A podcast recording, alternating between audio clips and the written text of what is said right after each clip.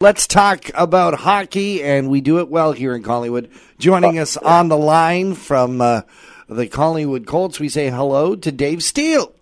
Good morning. Good morning, David. Hi, Dave. congratulations on an amazing weekend last weekend. Boy, the team has stepped up.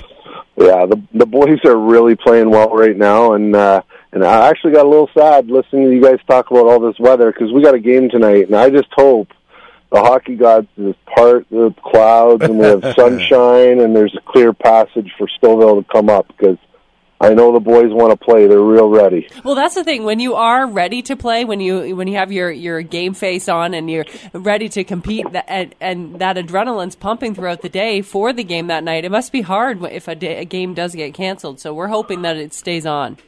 Oh yeah, we're we're hoping a lot. We're watching the weather a lot, but we're hoping that we can keep this game on because, like I said, uh, we're all ready to go.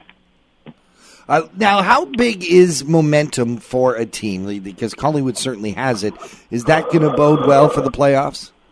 Well, I certainly hope so. Uh, obviously, momentum is a good thing for a team coming off a win uh, against Stouffville, and I think it was a dominant win. Mm-hmm. Um, so it was a confidence win for us um, is is really exciting for a person like myself to watch because I know these guys are ready and uh, and like I've been doing my research and and, and looking at where uh, Collingwood's finished out throughout the 29 years they were the Blues in various different leagues and and I think I'd like to try and get get to the top this year and just see if we can make a really good run and and show Collingwood that uh, that we are going to be a force to reckon with in this league. Uh, let's talk about uh, the fact that uh, as we come towards the end of a season, we're going to lose some players. Basically, they they graduate out of the league, right? Yeah, it's sad. Uh, it's hard to graduate some of these guys. They're real good players. Uh, we have four uh, players with uh, Nicholas Cerrone and uh, Ledwell and Antonic and um, Neighbors that are all. Uh, this is their last year of junior hockey eligibility.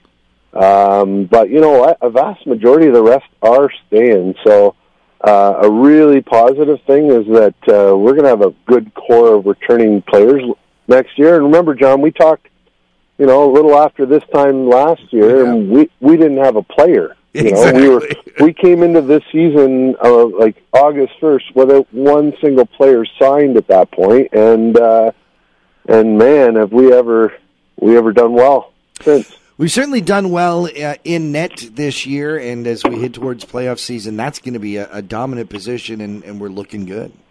Well, Andrew Rose and uh, Mateo Lalama are, are, two of the best, I'd say, in the league. Um, Rosie just won the Warrior Award for February. He had a 1.41 goals against that average, and I think something like a 958 save percentage, which is just elite in any league. And uh, we're very proud to to to have him here uh, and putting up such numbers. And um, then we've got Lalama that popped into uh, a game just not that long ago against Pickering and and uh, and and shut them out in the last period of the game. So uh, I'm real confident in our goaltending this year. I think you know goaltending is a big key to success in playoffs.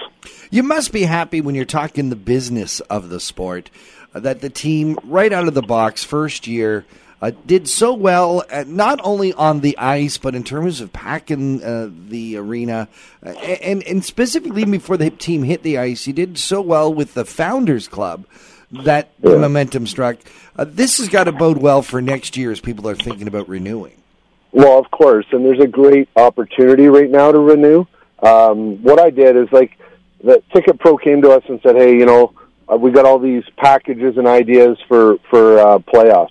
Right?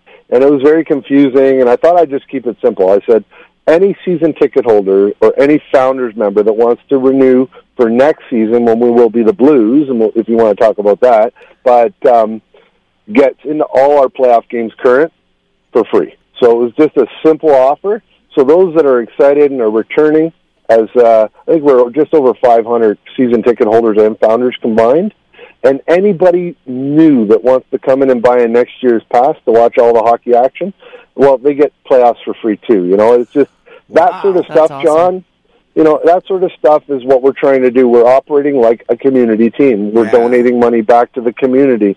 This is how you packed the barn, in my opinion, because if you give, you get, and you know what? It's not hard to give to a community that loves hockey like Collingwood. Well, and you're obviously doing it super well because Mm-hmm. you are, are packing it and you have some of the highest attendance in, in the league. Uh, and just talking on, on the history, going back to that a little bit, uh, we've spoke with Terry Geddes in regards to changing the name next year and switching back to the Heritage. Oh, and I, I just can't wait. I think right now I'm wearing a hoodie with the Blues logo on it. This is how I'm pretty excited. I think it's great for the for the town. Um, coming in last year during the bid, uh, it really made sense to work with the Barrie Colts to have that solidity in terms of uh, you know uh, assistance, uh, getting our first year up and running, and we we thank them very much for that. But at the end of the day, um, we're on our feet now, and I think uh, the Blues is far more representative of this community. Well, let's hope, as you said, the hockey gods open the sky and Stouffville gets here for the game tonight. When will you may be making a posting of whether the game's on or not? Uh, it's, it's hard to say.